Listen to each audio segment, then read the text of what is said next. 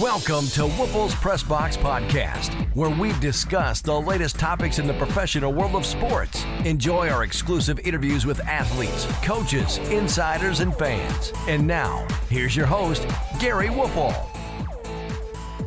Welcome. I'm Gary Woelfel, and thanks for joining Rob Reischel and I for another Packers podcast. Rob, good morning. Good morning, Gary. How are you? I am doing well. I had my bowl of Lucky Charms, so I'm ready to roll. oh boy, that'll, that'll get anybody going in the morning. Normally, I get these, you know, small packages of Lucky Charms. I got a humongous one that should last me through the epidemic here. So. Anyways, I don't know, Gary. Gary, if that was in my house, it would last 24 hours or less. My my kids devour that stuff. So I can imagine. Rob, uh, we have a lot of topics to uh, banter about today, but uh, let's begin by talking about the uh, Packers Eagles game. Uh, the Packers uh, came out and were pretty much in control. Well, what is it with their second quarter this year? I mean, it, it's crazy. It's almost like they, they flip a switch and they, they take off in that second quarter. You know, they've started pretty quick overall. I think, I think nine out of the 12 games, Gary, they've scored on the opening drive, but – but you're right. They, they seem to put things together pretty well in that second and even the third quarter really well.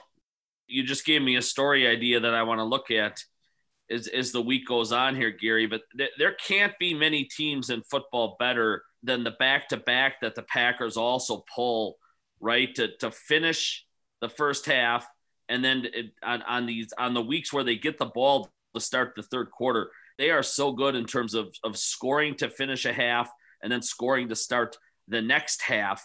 But you're right, that second quarter has been a you know kind of a, a panacea for them. It was 14 nothing again the other day.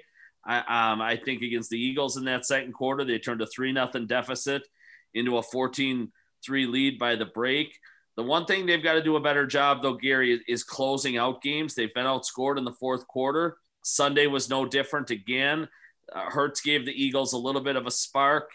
Then again, the miserable special teams that continues to linger and and could eventually cost Green Bay down the road um, reared its ugly head when Reagor had the 77 yard punt return for a touchdown, Gary, to, to make that game far closer than than I think anybody thought it was going to be. That that game went from 23-3 to 23-16 in the blink of an eye, and then Jones had to put it away with a with a long late touchdown run.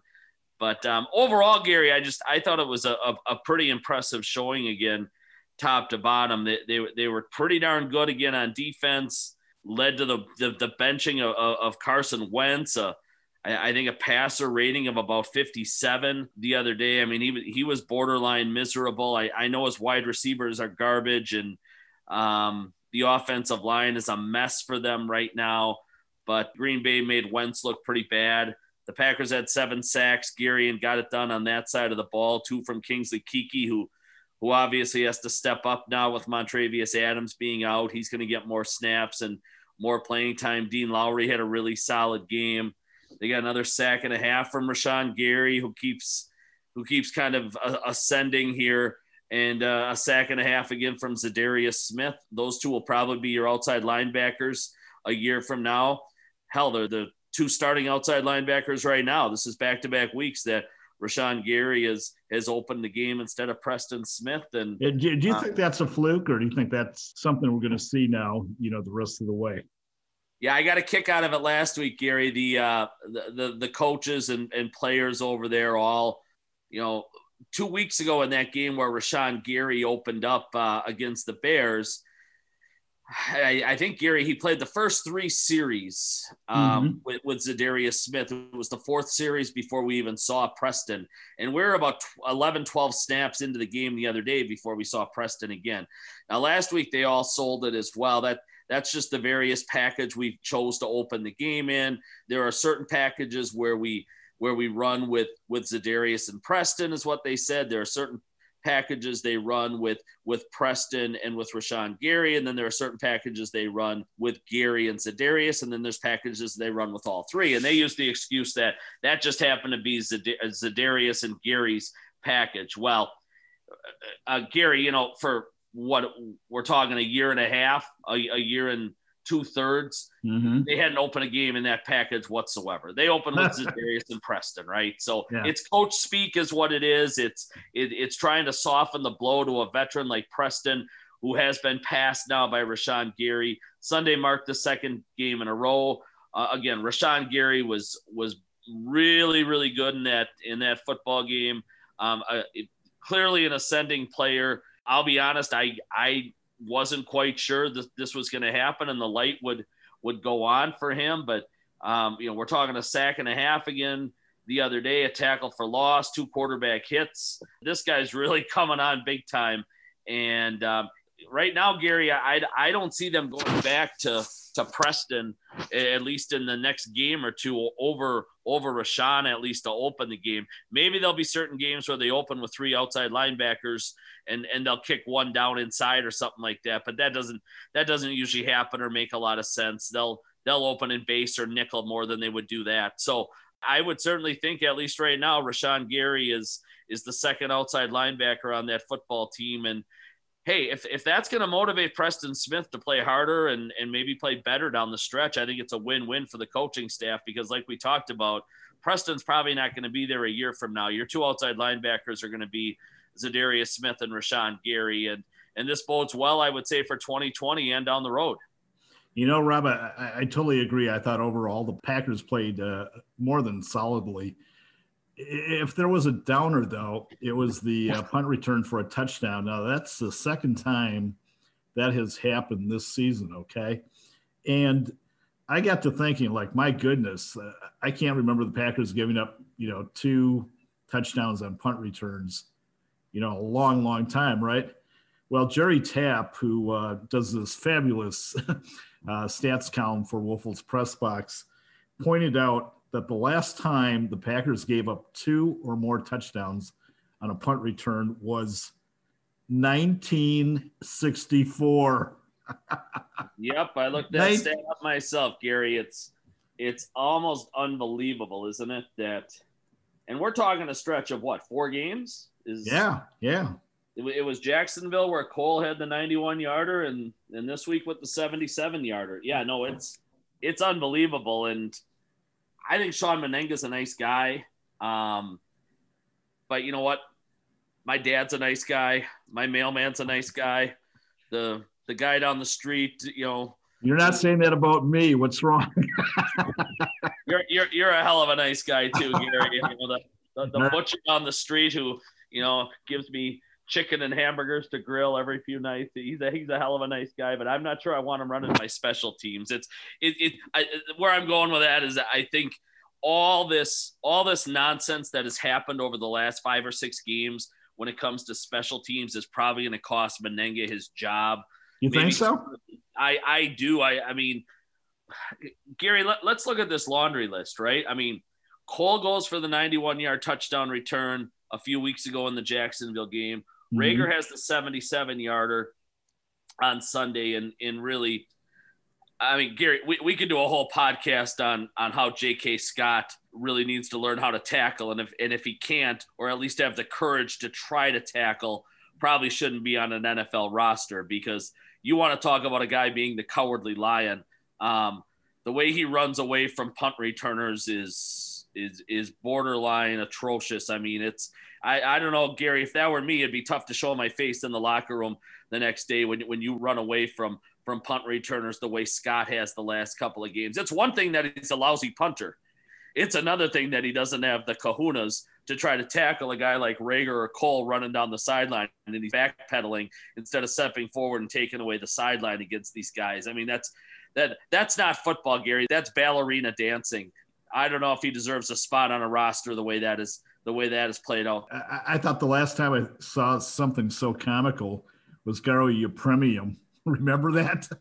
I do. I, I keep I a do. touchdown, but I can't tackle anybody. You know? Oh, you're, you're, you're spot on. And that's 40 years ago, 45 years ago, isn't it, Gary? So exactly. Um, yeah, yeah, no, it's, it's crazy. Um, you know, Scott had a punt blocked in the win over the Texans you know, we're back to Mennenga here in, in this laundry list of problems. Yeah, yeah. You know, but but but Shepherd fumbles the kick against the Colts when it was 28 all about a month ago, and and it leads to an Indianapolis field goal that that gave them their first lead of the game at, at 31 28. If you remember back to the 49er game about five, six weeks ago, the Packers failed to secure an onside kick. I mean, mm-hmm. I mean, Gary, it's it's so hard right now in today's NFL the way they've changed these rules for the kicking team to ever recover an onside kick. It's like five percent is what's happening now when when it used to be fifteen or whatever it was. I mean, the, the odds have decreased dramatically. So this this whole uh, you know the, the, this whole list of things, Gary, too. It's it isn't like it's over the course of the season. I'm just looking here. The San Francisco game was November five, so we're talking in a in, in a series here of, of what five football games, right? San Francisco, Jacksonville, Indy, Chicago, and Philly. Those last five games, right? They can't get the punt, or I mean, they can't get the uh, onside kick against the 49ers, kick return, the punt return for a touchdown against the Jaguars, the, the fumble against the Colts. They played a really good special teams game actually against the Bears. And now Reagor goes 77 yards on Sunday. I mean, it's it's a mess, Gary. People remember Brandon Bostick in 2014. The Packers were a mess that year too on, on special teams. At some point, this does jump up and bite you in the backside. Absolutely. And, Absolutely. and if you're in a field goal game late with the Saints in the playoffs, or you're tied with the Rams, and and now all of a sudden you're you know you've got little Tavon Austin in there who's a who's a career fumbler, the guy they just picked up last week, and and now they're I think they're going to put their special teams hopes on on his shoulders. My thought there is good luck with that.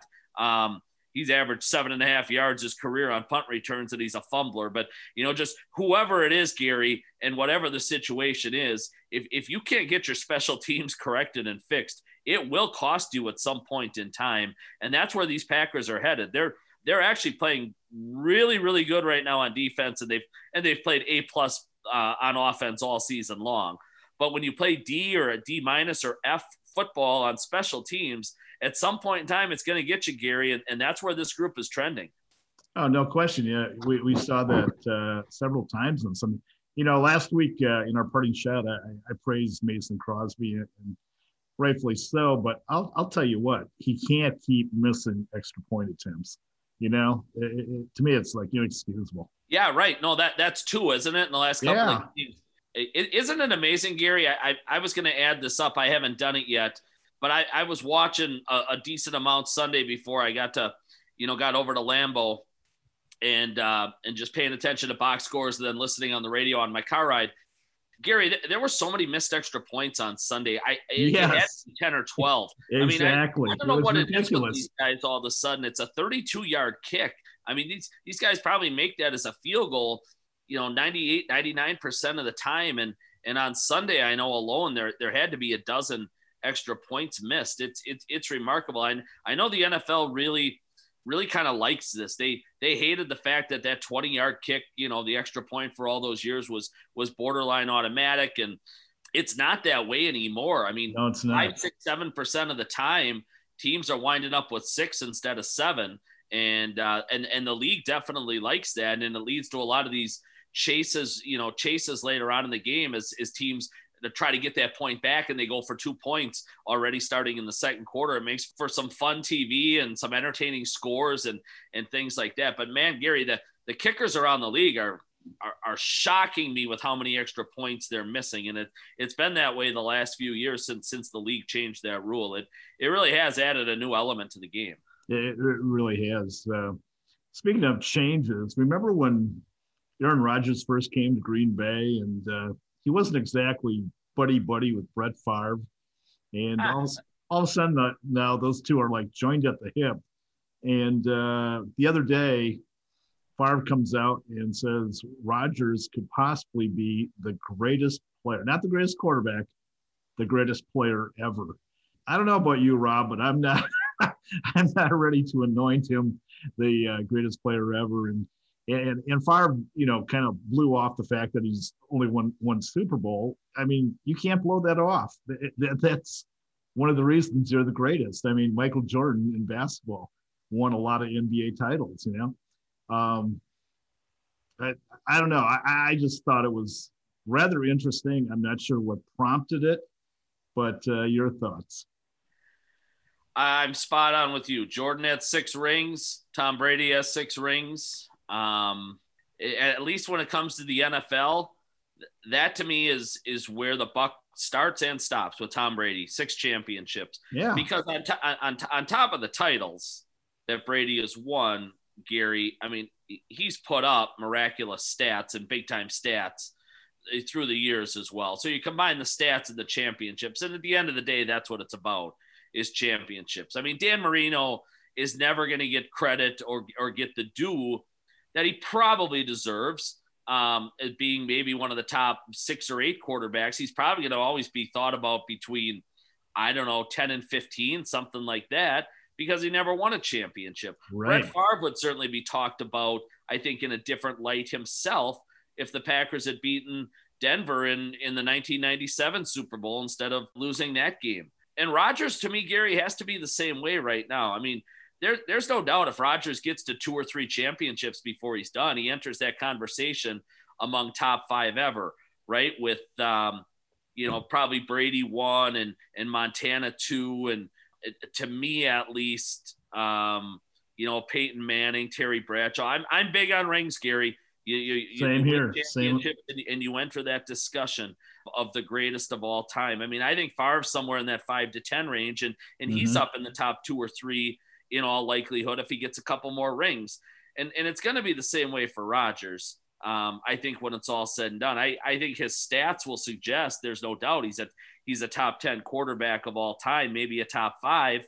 Um, but if he's only got the one ring, you know, the counter argument is Trent Dilfer has a ring, right? Brad Johnson has a ring. I mean, there's I think he's a little better than them though. a little bit there, there's no question, but but the naysayers will always go down that road. And I'm just yeah. I'm just telling you, Gary, that there's a lot of guys, and I've written this a bunch of times with one championship there aren't many when it comes to multiples. And and when you know when, when you can start getting two, three, four, something like that, then then you move to the head of the class and and and you have a chance to be the valedictorian or salutatorian um, if if you can you know if, if you can get multiple rings. I mean, what Rodgers did the other day, Gary, you know the the fastest to 400 touchdowns and you know he he did it by a lot. He he beat Drew Brees by 12 games on his way to to 400 touchdowns, and and and and that's the fastest all time. And he became the first quarterback to throw 35 touchdowns in five different seasons. I mean, those those are those are pretty heady achievements and accomplishments. And and I know the game is, you know, dramatically different today. It favors offense. I can almost guarantee you this right now, Gary. If Patrick Mahomes stays healthy, all these records that Rodgers is you know putting up right now, Mahomes is going to shatter at I some point down the road. Couldn't agree with you more. You know, and, and we're going to talk about Mahomes versus Brady. I think in about a decade is is the greatest of all time. But but I will say this. I mean, this is really fascinating to me, Gary. Not only to me as Rodgers in the discussion. I think it's between him and Mahomes for MVP.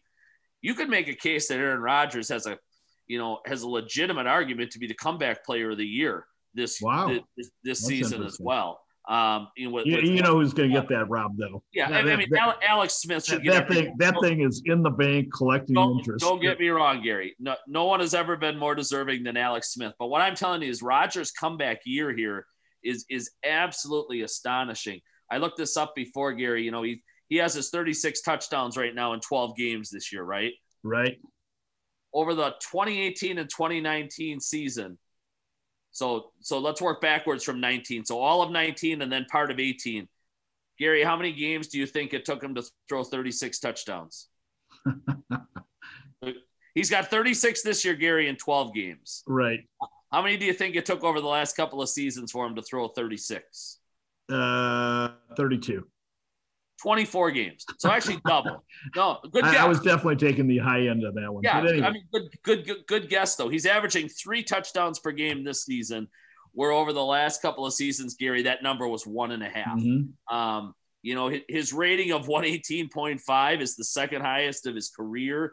You know, if he if he stays on this pace and gets to 48 touchdowns, which is what the pace is that he's on, Gary, at three at three a game, that'll be a career high he's on pace to throw for more yards than any season in his career. And, and we're talking about a guy that not only did the fan base, I would say, or a lot of the fan base write off after, let, let's be honest, pretty mediocre 2018, 2019 mm-hmm. seasons for Aaron Rodgers. Let's be honest, management wrote, wrote him off as well. Because if management hadn't wrote him off, Jordan Love would be, wouldn't be on the football team right now. And um, the Green Bay Packers didn't didn't draft for 2020 back in April, did they? They drafted for 2022 and and beyond. And they they didn't give this football team here much help whatsoever from that draft class. And yet here this team sits at 9 and 3, the same record they were a year ago. Um, on pace potentially for 13 and 3, a number 1 or a 2 seed in the playoffs it's pretty remarkable, Gary. And, and and if you look for the number one reason why, it's the quarterback and how much better he's been this year than than he was last year. I mean, Vegas had this team for nine wins when the season started. They're already there, Gary. Mm-hmm. Um, they've already scored more points this season, Gary, than they did all of last year. They scored 376 last year. They're at 379 today. I mean, the, the numbers are fascinating. They're on pace. They're going to score 500 points. And um, the number one reason why is is is the quarterback and I don't think a lot of people out there thought that was possible when he was 37 years old. So um, I think some of what Brett said there was was was was semi semi close and semi accurate. I, I, certainly don't think you know it, he's the best player in the history of the game. Um, one ring can't you, you you just you can't stake that claim and uh, w- with only one ring to put on your finger it's not over though. Clearly for well, him. yeah, you, you know what? We're, we were just focusing in on quarterbacks. I mean, when you talk about the greatest player, I mean, you're talking Jim Brown, you're talking Lawrence Taylor, you're talking Dick Butkus.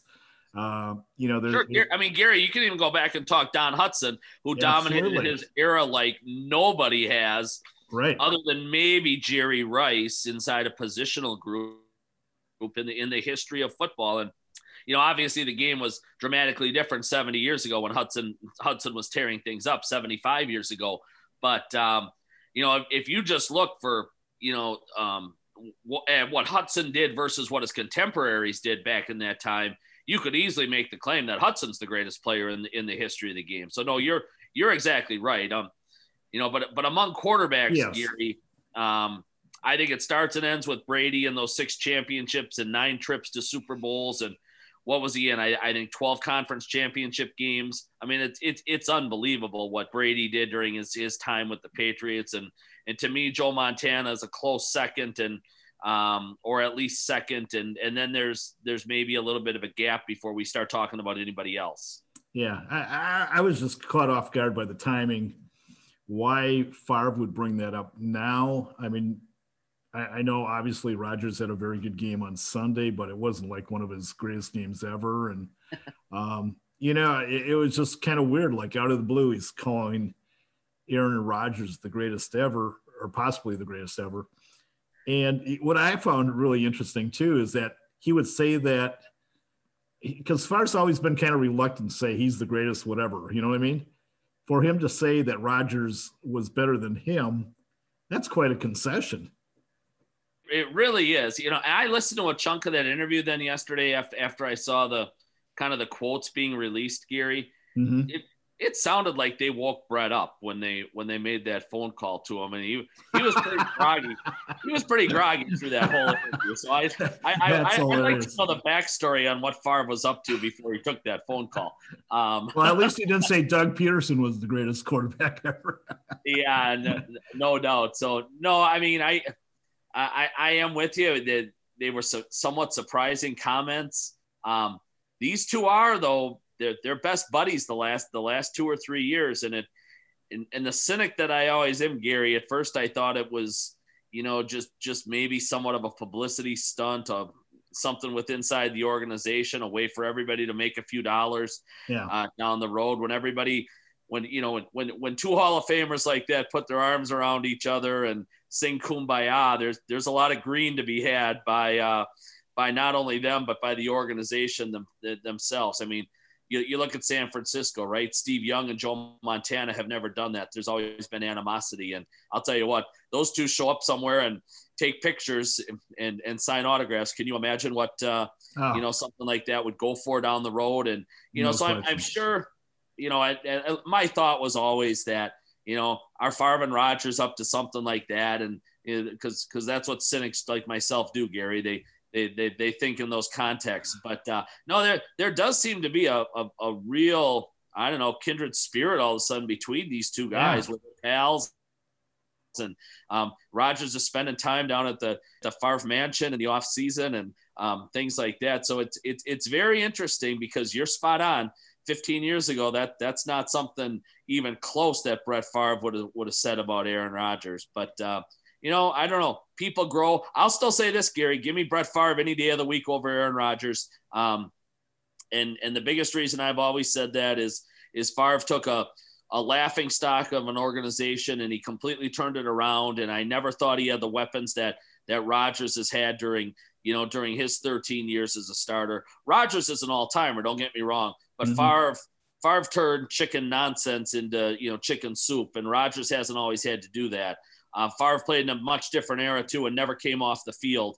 You're talking 275 straight football games. I mean, that, that guy's an all-time warrior. Um, personally, I would take Brett Favre, but um, you know, I know Rodgers certainly has his army of of, of, of faithful yeah um, allies as well. So yeah, and you know what? I'm kind of in that camp too. Uh, I just think uh, Rodgers is more cerebral. Maybe, maybe I'm wrong, you know, but I, I just think he's like an Einstein in a football uniform.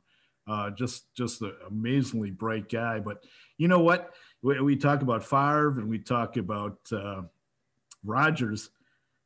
Let me say this: if I'm in a championship game, I want Bart Starr.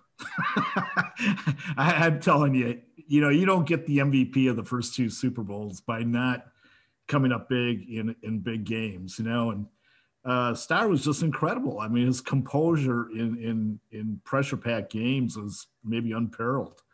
But uh, man, he's, what Gary, what, he's completely overlooked, isn't he? In all these he, he really is all the time. He played in such a different era, right? Where where teams ran the ball 60, 65% of the time, where now that is completely flip flopped and everybody gets so so you know focused on statistics and things like that. Well, when you were only throwing the ball 22 times a game and you were running the ball 45 times with, with that stable of sensational running backs that Green Bay had, clearly the numbers passing wise aren't going to be what they were for a Brett or an Aaron and and things like that. No, you're you're spot on. What what is Bart? I think 10 and 1 all time he was in the playoffs. Yeah, he lost his yeah. first playoff game and never lost another one.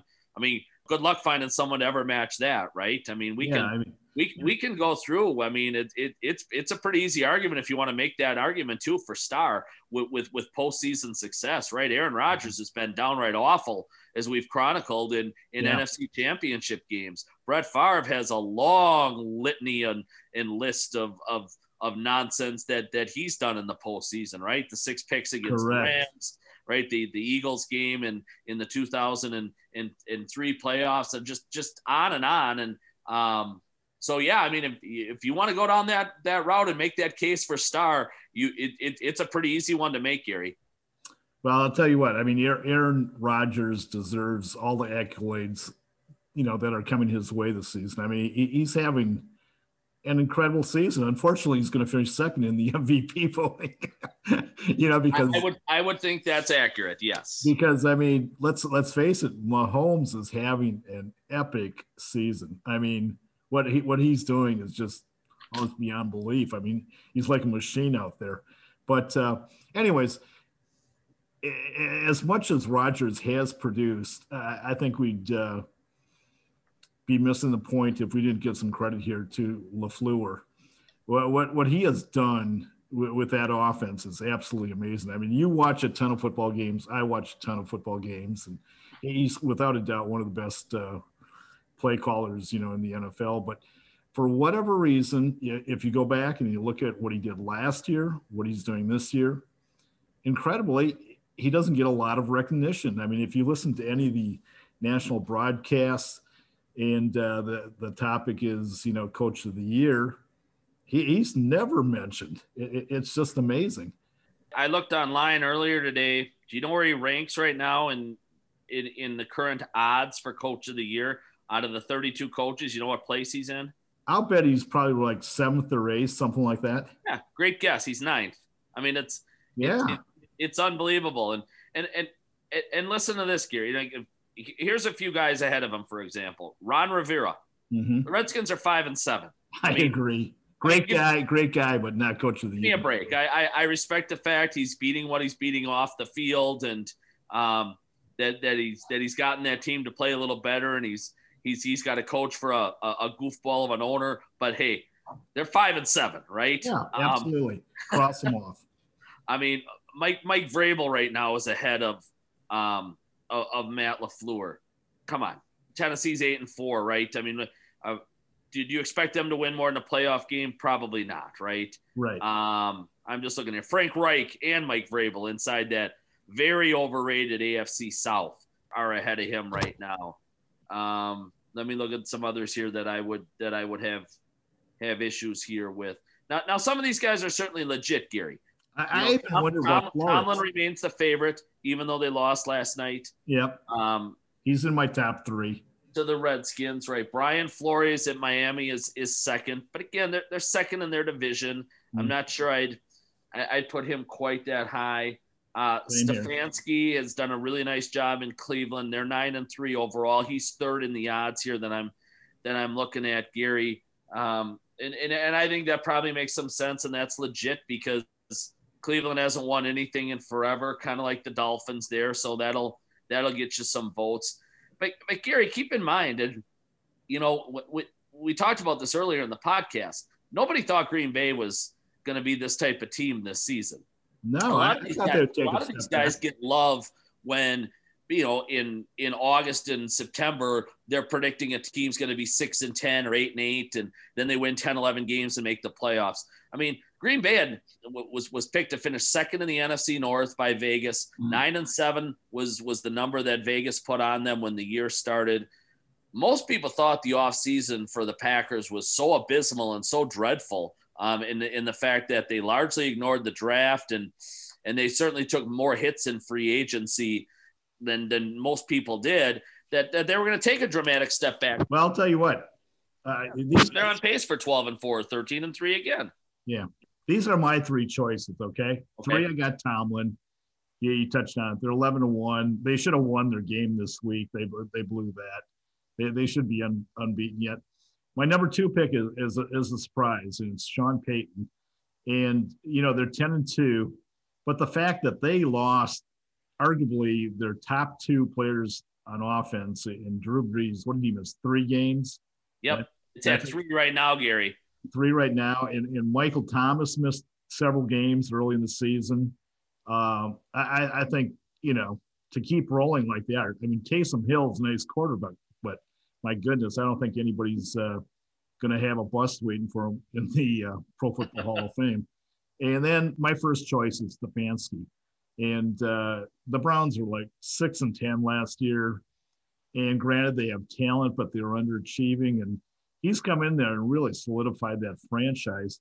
And then on top of it, Rob, I know his father. So, well, there you go. So, who was the uh, GM of the uh, Detroit Pistons and a really nice guy. But you know when when when he left Minnesota, again I brought Chris Tomasson's name up before on these podcasts. A friend of mine covers the Vikings. He and I talked about that when Stefanski left, and I said, you know what? I think that's really going to uh, impact them somewhat. I mean, they still got Cook and, and some very nice offensive players, but Stefanski just uh, really, really, I think is a, a very good young coach. And Gary, just kind of on a side note there, that that's the second roster that John Dorsey has put together. He put together the one in Kansas City, and now he's put together this one yes. in Cleveland. That is, it, you know, the, the Chiefs went on to win a Super Bowl. You know, I think the Browns are going to be in the playoffs the next four or five years with as much quality young talent they have, as long as Baker Mayfield keeps it together and, um, you know, at least plays serviceable football. They don't need him to be great because they're pretty darn good in a lot of other areas. But John Dorsey, the ex Packer executive, um, as mm-hmm. and a lot of people thought he'd have a chance to to replace Ted Thompson when they did, went. Did to he ever get in the mix? Do you think there was ever a consideration to hire him or? Oh no, I, am sure that without question. Um, you mean back in Green Bay? Yeah, mm-hmm. yeah. I, I think at various times he he was certainly on the on the leading list of candidates to become the next Ted. Um, but it, it, for a number of reasons, it didn't work out that way. But, you know, Dorsey was let go in, in both Kansas City and Cleveland. And if, if there was some patience there, you're talking about two rosters there that are probably among. I mean, the Chiefs have the best roster probably in football, and the Browns are in the top five or six um, rosters that Dorsey put together. So mm-hmm. a lot of times when a guy gets fired twice or leaves twice, like he did, it's tough to find work again. But but what those teams are doing looks pretty good on his resume right now. If you know if if he does resurface, it's it's a pretty easy hire to sell to the fan base. Um, I'm, I'm off on a tangent there, Gary, because I it's okay. I like Dorsey. I, and, and, and, and I and I hope he finds another job because I think he's really really good at what he does. But he, here are my top three. Okay. And okay. And and by the way, where did you have LaFleur?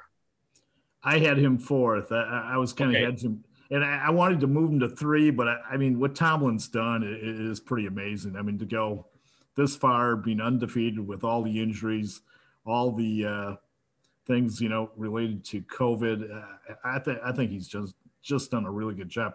I mean, I think he's one of the best coaches in football. Period, and uh, he, he's proven that over the years. He's never had a losing record, Gary. Isn't that amazing? That is amazing. Absolutely. 14 seasons. And you know, and and again, I'm off on a slight tangent here. I'll I'll I'll even I'll even say it before I start. Hey, that's all, all right. That's all what podcasts are for, you know.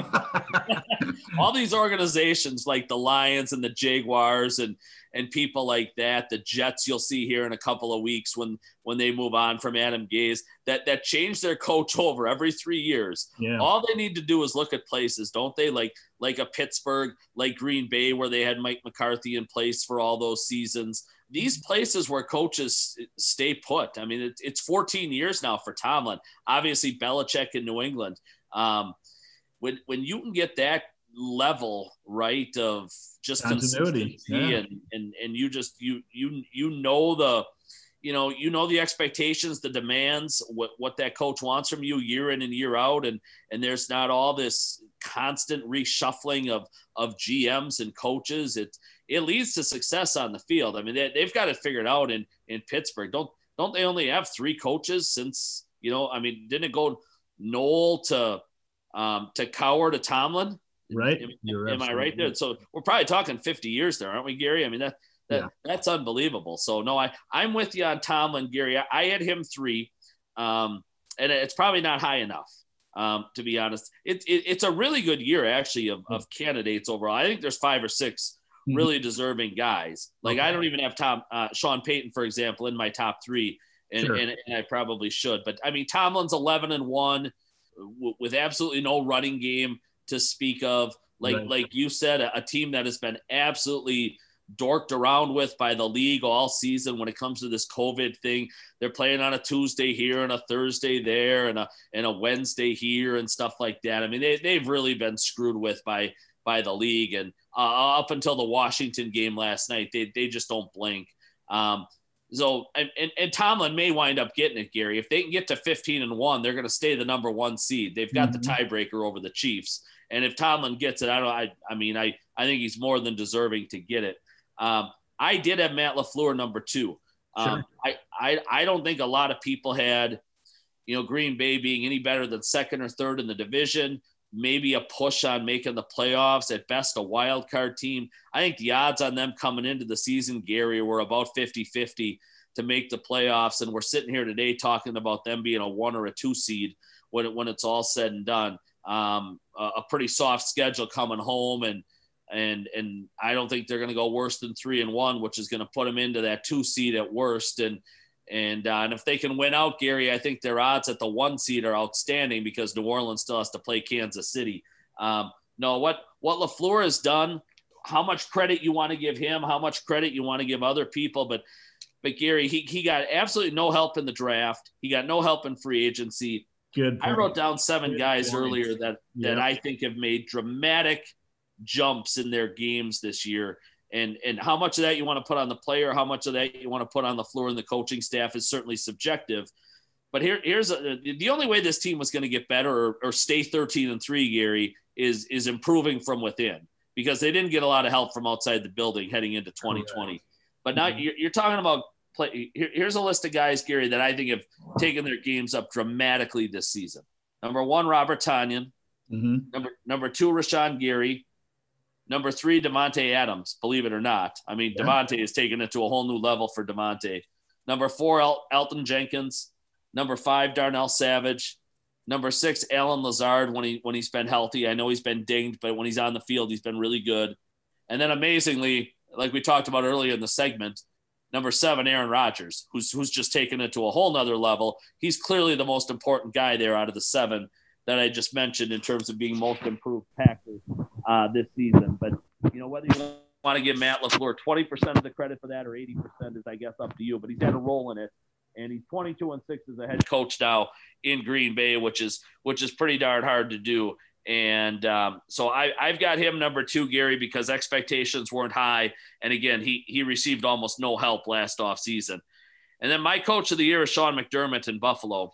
Wow. Um, wow. That is a surprise. A little bit of a wild card. Yeah. Um, and, and, and I know he's not getting all the love nationally and stuff like that, but I mean, New England has dominated that division for two decades, and, mm-hmm. and Buffalo's going to win it. Um, Gary, I think Buffalo's the second best team in the conference right now. Um, I, I actually think they're better than Pittsburgh. I know, I know Pittsburgh's obviously got the number uh, number one seed right now, and it has the better record. But I think Buffalo's playing the second best football in that conference behind behind the Chiefs. What he's done with Josh Allen and what that staff has done with Josh Allen, a lot of people scoffed when when when they made that pick and kind of a you know kind of a gunslinger wild card player from the middle of nowhere where they where they found him in Wyoming, right? A big cannon arm and um, beats you with his feet as much as he does his arm sometimes. Um, Gary, they played terrible offense in Buffalo the last couple of years. They were under 20 points a game. They've kind of revamped that offense, found some weapons. Um, McDermott's taken full advantage, and and they and they look like a top ten offense. And the defense has always been solid and strong. Gary, if they can get themselves to twelve and four, I, I'm not telling you he's going to win it, but after Belichick has dominated dominated that division for all these years, uh, for McDermott and the Bills to go take it away and and maybe be the two or the three seed in the conference here, you know, that that's some heady stuff. That that's a tall task what they're going to pull off there, and um, I, I, give them a lot of credit. That that's a franchise on the up, and uh, I think McDermott deserves a lot of credit. Well, I'll tell you what. Uh, as you noted, there are a lot of legitimate candidates, and uh, obviously, there's four more games to go, so a lot of things can happen. But what what a, a you know impressive list of uh, coaches. Yeah, great list. All right, let's. Uh, I'll tell you what. Um, we are we are going off in tangents uh, left and right here, but that's okay. That's the beauty of a podcast. But real quickly, give me your power ranking, the Rob Reischel power ranking. Uh, I'll give you mine first, okay? Sure. Uh, I have your boys, the Bills, at number five. Okay. I have them slightly behind the Steelers. I have the Packers in at three. Then I have the Saints, and then number one, and and they, they've been number one now for a long, long time. The Kansas City Chiefs. We have the exact same five teams, Gary, just slightly different order. Okay, we're on the same. I, I will. I will I say that's good or bad, but we're on the same page. no, I, I, I, I, I think it's a uh, great minds think alike. Let's go with that. I like that. Um, I, I will say this: a five B or a six A I, I do have the Rams. I, I think the Rams are going to be a really tough out for somebody, and I, I still think they've got a really legitimate chance to to go back to another Super Bowl here under under that. To me, what's a brilliant head coach in McVay. So they're just outside the top five, but they're charging Gary. Five, I have the Steelers. Okay. Four, I have the Bills. So you and I just flip flop those two spots. Three, I have the Saints. Okay. Two, I have Green Bay. Homer. and number one, number one by ten points, by at least a touchdown over everybody else, are the Chiefs, um, who who seem to be a little bit bored right now, and and they're playing to their level of competition. But I'll tell you what, come the postseason, man, I and and and probably even the last four games of the year here, I would think Andy Reid and the Chiefs start hammering people again. They don't. They're not going to beat people by six points like they beat the Broncos the other night. I think they're going to start drilling people again, Gary, and um, and I and I think they're going to roll through the playoffs and barring a major injury, they're going to win their second straight Super Bowl. But number one to me is are the Chiefs. Yeah, you know, Rob, uh, when I when I was doing some research for this, uh, for specifically the Chiefs, I was thinking like I think in terms of offense, high powered offense, creative offense, can light it up at, at any time.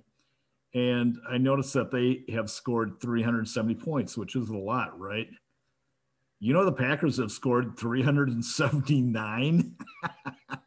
Green Bay, Green Bay is first in the league in scoring, Gary. I mean, it's remarkable. I know. I, you know, I, I, totally lost track of that. I mean, I, I know they're putting up numbers, but to, to for them to have more than Kansas City, yeah, that's that's interesting. Gary, you know what really separates the Chiefs too is is they can win in any kind of weather. Um, they've obviously got just that bevy of remarkable pass catchers, right? With mm-hmm. with with Hill and Kelce and and Watkins, Watkins and, and Mecole Hardman, and obviously, you know, we're, we're, I think we can already say one of the ten greatest quarterbacks in history, and he's he's already climbing quickly. Um, so they can throw they can throw the ball around on a you know, if, if they're on turf or if they're inside a dome and, and score 40 or 45 that way. But just, just remember, I mean, that head coach, you know, the old tight end coach from, from Green Bay and from BYU loves to line up with a couple of tight ends and, and two backs and just hammer the ball at you all day long too. I mean, Andy, Andy Reid, if it's, if it's 10 degrees out, Gary, he can line up and, and he'll beat you with Clyde Edwards Helaire and he'll, he'll hammer Le'Veon Bell at you, and they'll go two tight ends, and they'll beat the nonsense out of you that way too. So, um, absolutely, where, where, a team like Pittsburgh's throwing the ball 50 times a game and has absolutely no run run game whatsoever, eventually that's going to catch up with you. Kansas City can beat you no matter how you want to play football. And, and that's what makes them so deadly and so scary. And and then on top of it, that defense is solid. I mean, it it doesn't have to be great because that offense is going to score 35 a game and then some when it matters. And they just need that defense to be in the middle or so of, of most statistical categories. And and they are. It's it's it's a very it's a very formidable defense in in top to bottom. I just I think the Chiefs have just separated themselves from the rest of the league by quite a bit, Gary. Exactly. Well, Rob, it's uh, time for us to do our weekly around the NFC North. And uh, suffice to say, we don't have to spend a lot of time because there's not a lot of time to give these teams. Uh, the Bears and Lions have been pathetic. It, uh, you know, what what happened to the Bears on Sunday was embarrassing to say the least. Um, the question I have for you, though, Rob, is you got Foles and you got Trubisky, okay? And you got a fair amount invested in both those guys. But if you're the Bears, and most likely you're going to have a top what, top five, top ten pick at worst. Well, what are they? Five and seven, mm-hmm. Gary. Yeah. So yeah, I mean that puts you in that ten to twelve range probably right now. You you've got to be pretty bad to get top five. You've got to be four and twelve range yeah, five and eleven range when it's when it's all said and done. I don't know their last four games, but it doesn't look like they're going to win a whole lot more, does it? They're going to probably finish about six and ten. Which, yeah, you're right. That'll put okay. you about ten. The, the the question I have for you though is I, I talked to a scout recently, and he claims there's going to be at least six quarterbacks taken in the first round, and he's really high. He thinks this is like a bumper crop of QBs, right? Sure.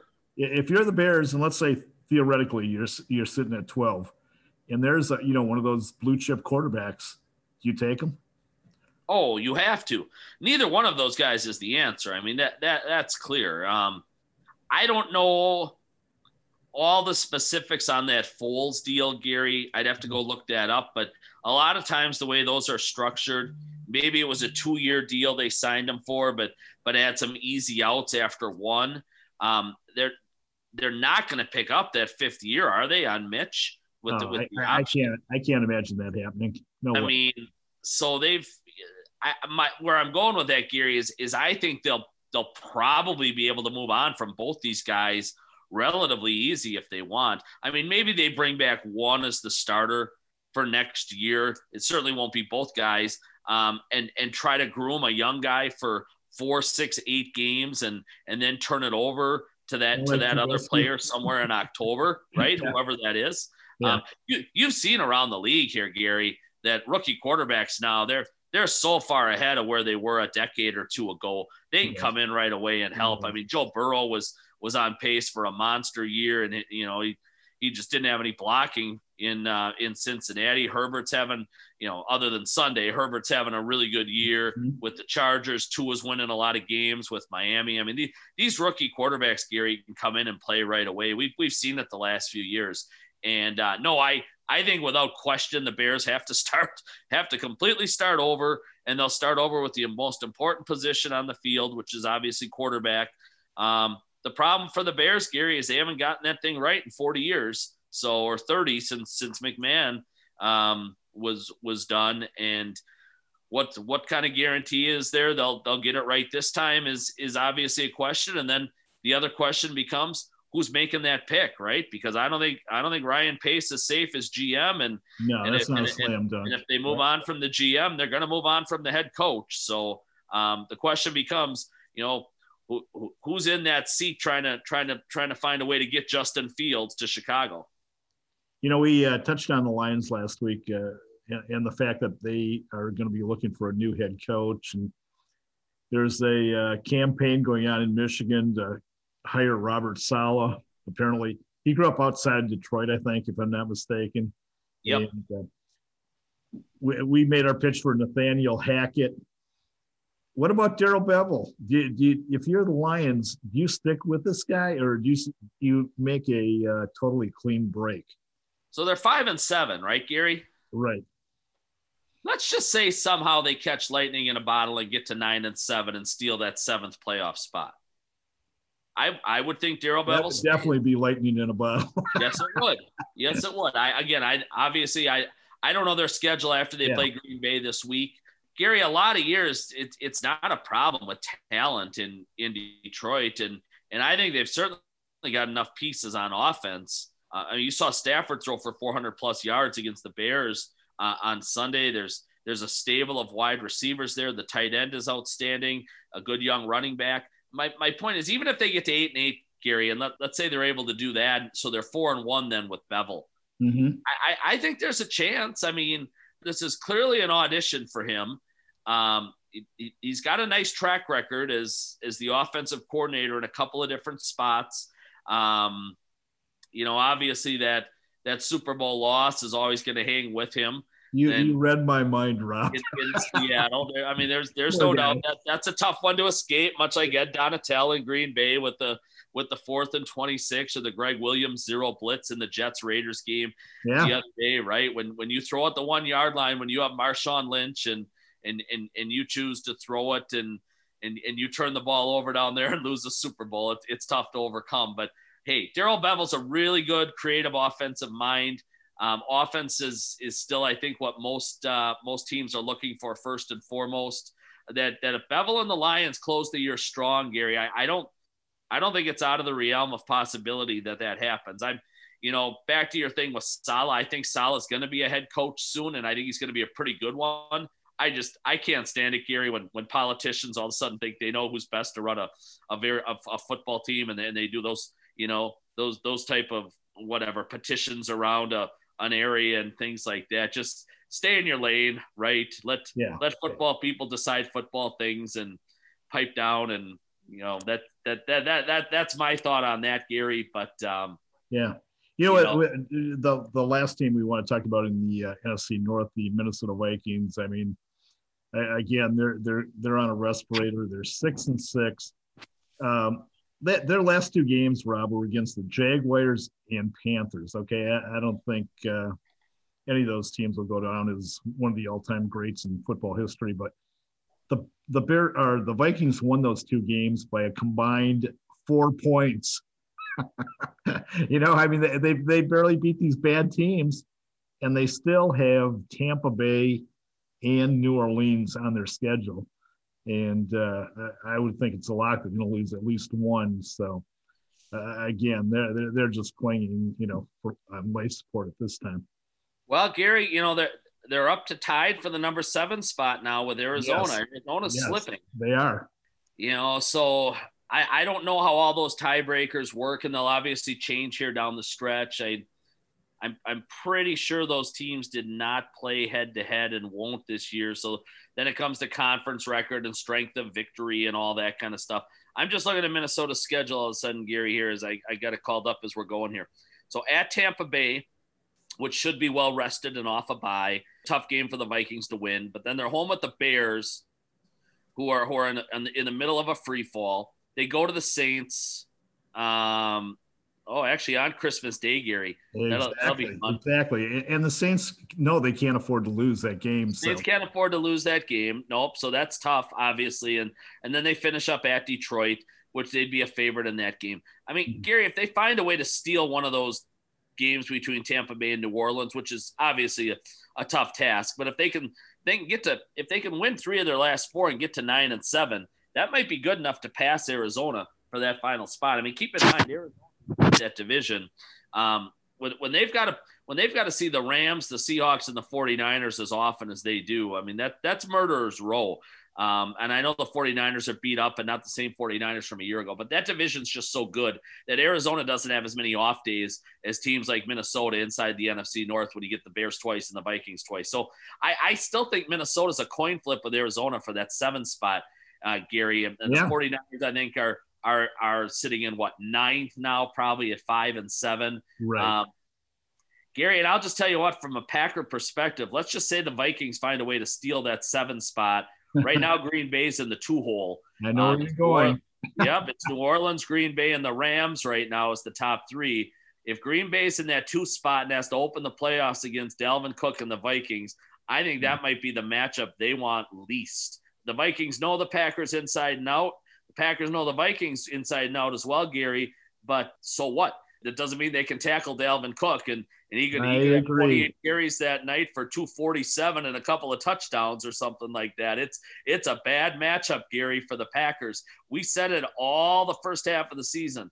The Vikings were a team that were was going to be ascending here. And I know you said they only won those last couple games by a few points. It doesn't matter. The bottom line is they won those games. They got themselves back into playoff contention and here they are down the stretch battling, you know, for for one of those uh, playoff berths. And you know, I, I I think in general, I like the way things could line up for Green Bay. But if they'd have to start off against Minnesota, Gary, that that that that's just that's a bad matchup. That that that's really a tough tough draw for the Packers if if it winds up being the two seven game down the road. You know, Rob, last week uh, we asked our listeners if they had any questions for us uh, we would try to address them on our, on our next podcast. And we got uh, several really, really good questions. But one of the uh, funnier ones came from Jeff Holstead from Libertyville, Illinois. And uh, he said, quote, do the Packers have a coach who could play quarterback in case of a COVID fiasco? Something like what happened with the Denver Broncos.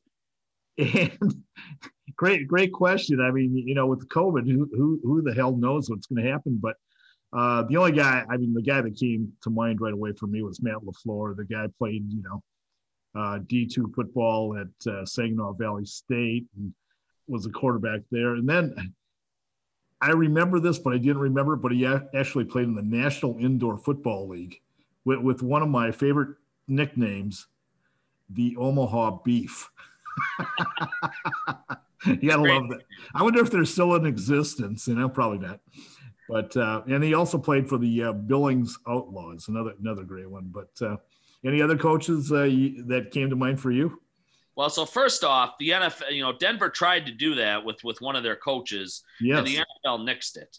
And and the NFL just said, no, we're, we're not going to allow you to activate a coach to to play quarterback. So in all likelihood, that that rule wouldn't change. The the NFL was making an example that day of the Broncos and and pretty much said, hey, if if, if you let COVID in your building get out of hand, this is pretty much the punishment. You're you're going to play a practice squad wide receiver at quarterback who's going to complete one pass all game. But the Packers actually do would have a really intriguing candidate on the staff. Their quarterback coach and he, and he coordinates the passing game for him is named Luke Getsy. Mm-hmm. He's actually younger than Aaron Rodgers. He's 36.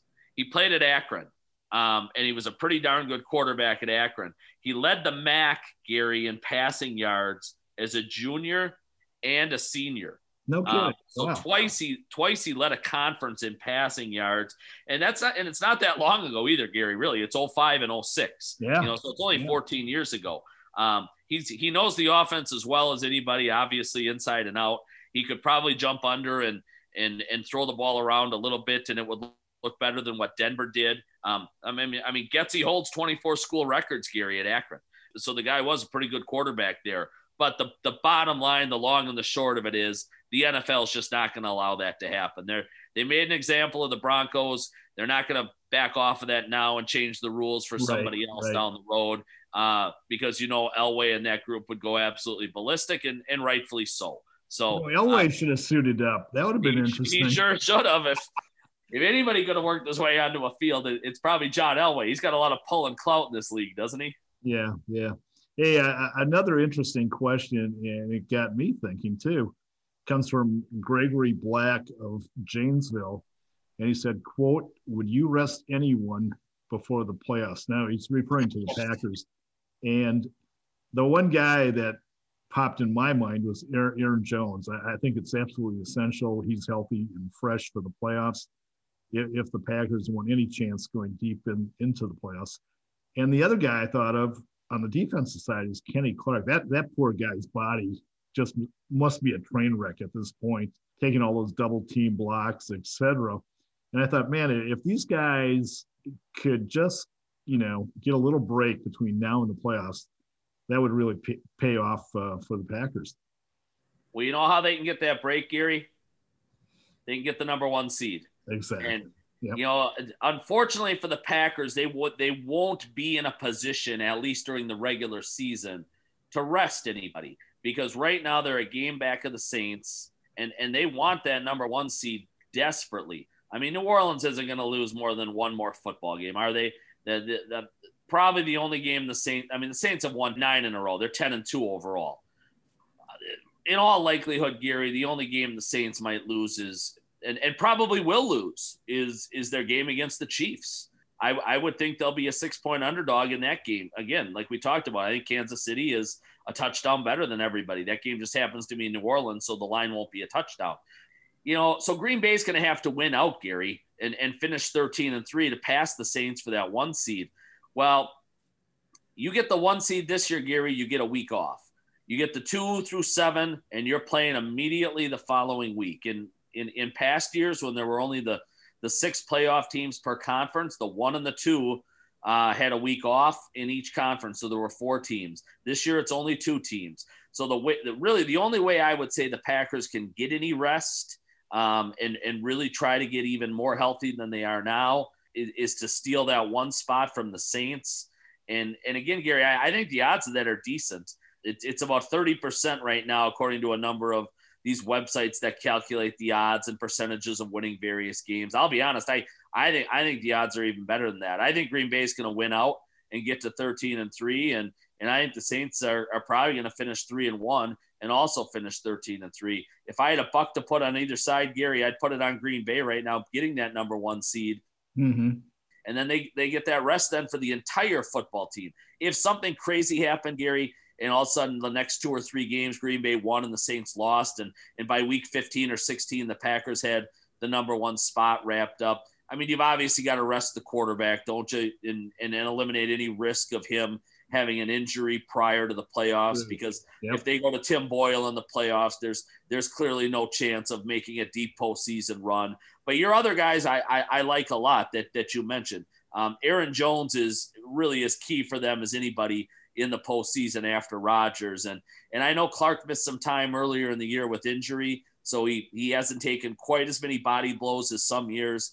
Um, but but he's as important and, and as as integral uh, to to that defense as anybody that they have. And and like you said, Gary, he's gobbling up a couple of blockers on almost every play, and and you know he's got to be beat up by this time of the year. So if you were listing three four guys, and they would rest even more than that, Gary, if they have the let's just say in week 17, somehow they had the number one seed wrapped up. I mean, they'd sit Bakhtiari. They'd, they, they, you know, they, they would sit Davante Adams. They, they would sit Jaire Alexander. They would sit Za'Darius Smith. I mean, they'd sit all these guys. They'd sit their top eight, nine, ten players if, if really the game was irrelevant. But, um, but again, Gary, I don't think the odds of that are high whatsoever. I, I think it's going to come down to week 17 and, and and you know when, when we're doing this podcast in a few weeks we're still going to be talking packers versus saints for the one seed i totally concur you know if anyone has a question for rob or i just send them to our twitter account with your full name and the city you're from, and uh, we'll try to get you on uh, next week's podcast. All right, Rob, we are uh, heading to the finish line here. And uh, as we do each and every week, we have a parting shot. And uh, if you don't mind, I'll go first because I know the idea is to save the best for last. Okay. Well, then I should probably go first, Gary. so, anyways, mine is uh, Lambeau Field is, is massive and spacious. It, it holds almost 81,000 fans. But uh, Lambeau Field, as we all know, has been a pretty quiet place this year, like almost all the NFL stadiums, because of the COVID virus. But the Packers have two games left, and let's hope the Packers brass decides to allow some fans in Lambeau Field for them.